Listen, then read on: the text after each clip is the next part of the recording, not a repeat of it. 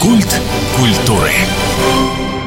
У микрофона Анастасия Магнус. Здравствуйте. День театра отмечают в мире 27 марта. Театральная столица Дальнего Востока, конечно, в этот праздник готовит всяческие действия. Сцены, площадки, огромные залы и камерные театральные мастерские будут заняты с утра до вечера.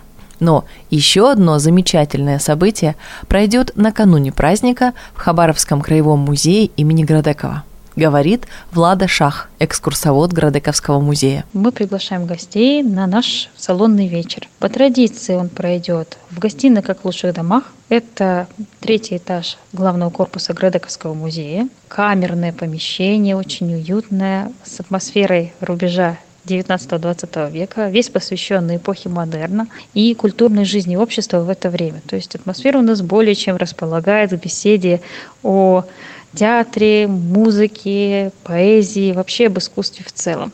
На этот раз наш салон пройдет в формате публичной лекции. Это формат для нас не новый. Мы его уже пробовали с Леонидом Ефимовичем Бляхером.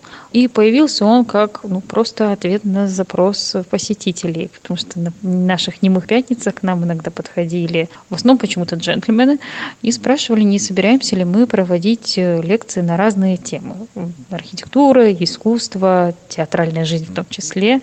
Видимо, вот сам интерьер салона располагает культурно обогащаться и развивать свой кругозор. Публичные лекции были достаточно распространенным явлением в салонах, действительно, в конце 19-го, начале 20 века. В основном это, конечно, была научная тематика, но иногда касалась и культурной жизни. Так что можно сказать, что мы просто продолжаем традиции воскресенье в качестве спикера выступает Шавгарова Анна Владимировна. Просто интереснейший собеседник, потрясающий рассказчик, замечательный лектор, как подтвердят, я думаю, студенты Института культуры. И она будет говорить, естественно, о театре, Анна Владимировна человек, который мыслит театром, дышит театром, живет театром и знает о нем буквально все. Амурский утес, к огромному сожалению, сейчас закрыт на ремонт, что не мешает творческим вечерам проходить ярко и оригинально.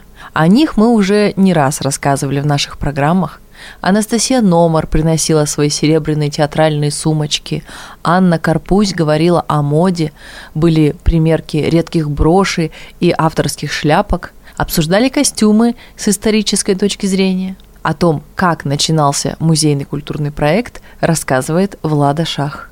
Салон – это старейший проект гостиной как в лучших домах. Вообще бы он свое начало брал еще на Бурском утесе. Только тогда он назывался либо салонные игры, либо салонные вечера. Начинался чуть попозже и был не таким регулярным явлением. Теперь салон – это то, что проходит раз в месяц обязательно, наряду с модным ланчем один из самых наших популярных, наверное, проектов. В общем-то, речь в нем всегда идет, конечно, о культурной жизни, но тематики самые разнообразные, и спикеры самые разнообразные. То есть это могут быть как праздничные какие-то зарисовки, так и лекции.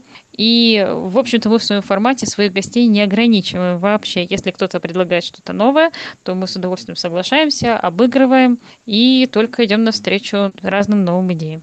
Сейчас, конечно, все спрашивают о том, куда делась «Снимая пятница». Мы периодически получаем звонки людей, которые все еще хотят попасть на самые ближайшие сеансы. Тут надо сказать, что «Немая пятница» не делась никуда. Это все еще наш проект, который мы будем продолжать и развивать. Более того, ему в этом году 5 лет, и это не пройдет незамеченным. Однако на данный момент у нашего любимого рояля Шредера идет плановая замена струн. Все-таки ему в этом году 142 года, и он нуждается в определенной помощи. Как только он снова будет в строю, немые пятницы возобновятся, и мы будем снова открыты для любителей немого кино и замечательной музыки. В этом году у Амурского утеса, или как мы сейчас называемся, у гостиной, как в лучших домах, очень большие планы. Мы вводим огромное количество новых мероприятий. Помимо запланированных салонов и ланчей, у нас также вошли в обиход э, мастер-класс «Пишите письма». Сейчас он разделен уже даже на две версии. Версия для взрослых и версия для детей, посвящен эпистолярному этикету и уже вовсю востребован. Помимо этого у нас все еще идут веер-шоу, Это мастер-класс, посвященный языку веера. Также тематическая экскурсия в гостях у модной дамы. И в этом году мы готовим новую экскурсию «Чистый модерн. Большая стирка», в которой речь пойдет о том, как стирали и чистили одежду в конце 19-го, начале 20 века. Театр на самом деле очень часто присутствовал на этих вечерах. Но на сей раз он будет в самом центре внимания. Нам удалось связаться с главным гостем вечера – рассказывает Анна Владимировна Шавгарова, театровед, кандидат исторических наук, руководитель литературно-драматической части Театра юного зрителя. Краеведческий музей пригласил меня в преддверии Международного дня театра рассказать об истории театра на Дальнем Востоке. Как он начинался, с чего он начинался. Это тема моего научного исследования, это тема моей диссертации и вообще любовь навеки, что называется. Мне очень интересно заниматься историей моей родины. В третьем поколении я дальневосточница. Мне это было всегда очень интересно интересно, ну, от, в самых разных аспектах, ну, поскольку я театровед, то, конечно, история театральной жизни, театральной культуры Дальнего Востока мне очень интересна. Я расскажу на лекции о том, как зарождалась здесь у нас на Востоке театральная жизнь, что она зарождалась в городах, естественно, практически сразу, как только они появились. В конце 50-х годов практически одновременно возникли три основных крупных наших города, что зарождались они по воле той интеллигенции, которая приехала сюда, и господ офицеров. Офицеры стремились просвещать своих подчиненных и устраивали солдатские спектакли, ну, которые поначалу, может быть, были не, не совсем спектаклями, а такими чтениями литературными, затем переросли в спектакли. А благотворительные дамские общества, целью была благотворительность, они собирали там на те или иные нужды и устраивали спектакли, в которые привлекали общество. То есть это дворяне, это та демократическая интеллигенция, которая э, сюда э, приехала. Потом у нас появились 60-е, 70-е годы, состоялись на Дальнем Востоке первые выступления профессиональных артистов, которые приезжали сюда на короткий срок, трудными путями, ехали, огибая Африку во Владивосток. И, наконец, в конце 90-х годов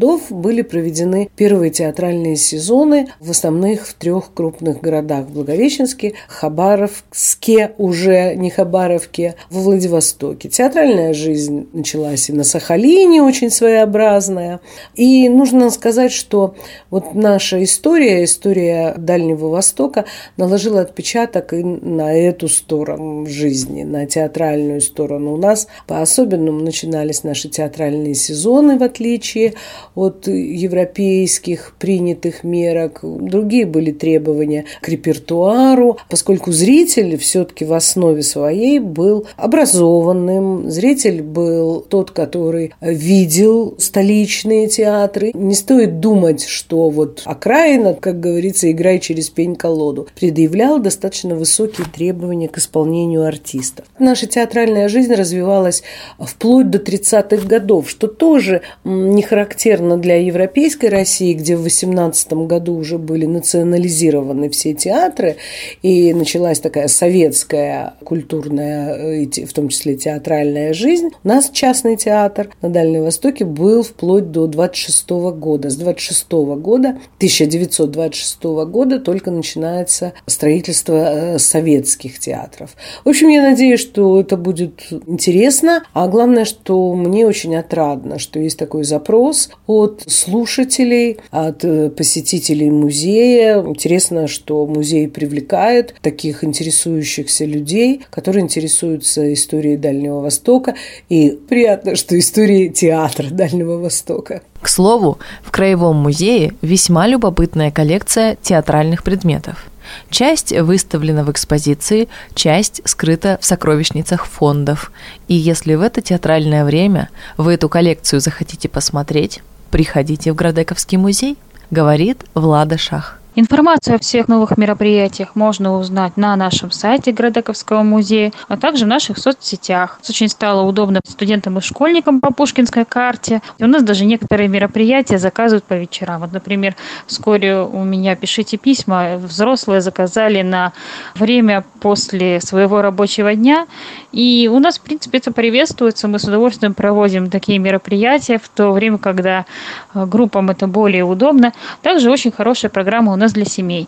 Будь то будний день или выходной день, всей семьей можно приходить, и каждая категория возрастная найдет для себя какие-нибудь интересные мероприятия. Большая программа у нас у детского музея. Очень интересные бывают музейники в археологии. Ну и, конечно, самое крупное мероприятие – это Ночь музея и Ночь искусств. Вот тогда музей разворачивается вовсю, и мы будем рады как новым посетителям, так и заядлым посетителям музея как в нашей гостиной, так и вообще в Градековском. Можно приходить спонтанно, часто к нам люди заходят в свое обеденное время. А если речь идет о каких-то мастер-классах или крупных э, мероприятиях для групп, то тут, конечно, лучше предупреждать заранее, и чтобы у нас была возможность подготовить зал. Те же пишите письма, требуют подготовки, поэтому если есть возможность предупредить о своем э, визите заранее, то это отдельная благодарность от музея. Театр «Бог и царь» как пелось в одной песне, на сцене все того же хабаровского тюза. Приходите на встречу в Градыковский музей, приходите в театры, приходите в концертные залы, слушайте, смотрите, дышите весной. С Днем театра! Меня зовут Анастасия Магнус. До встречи в эфире.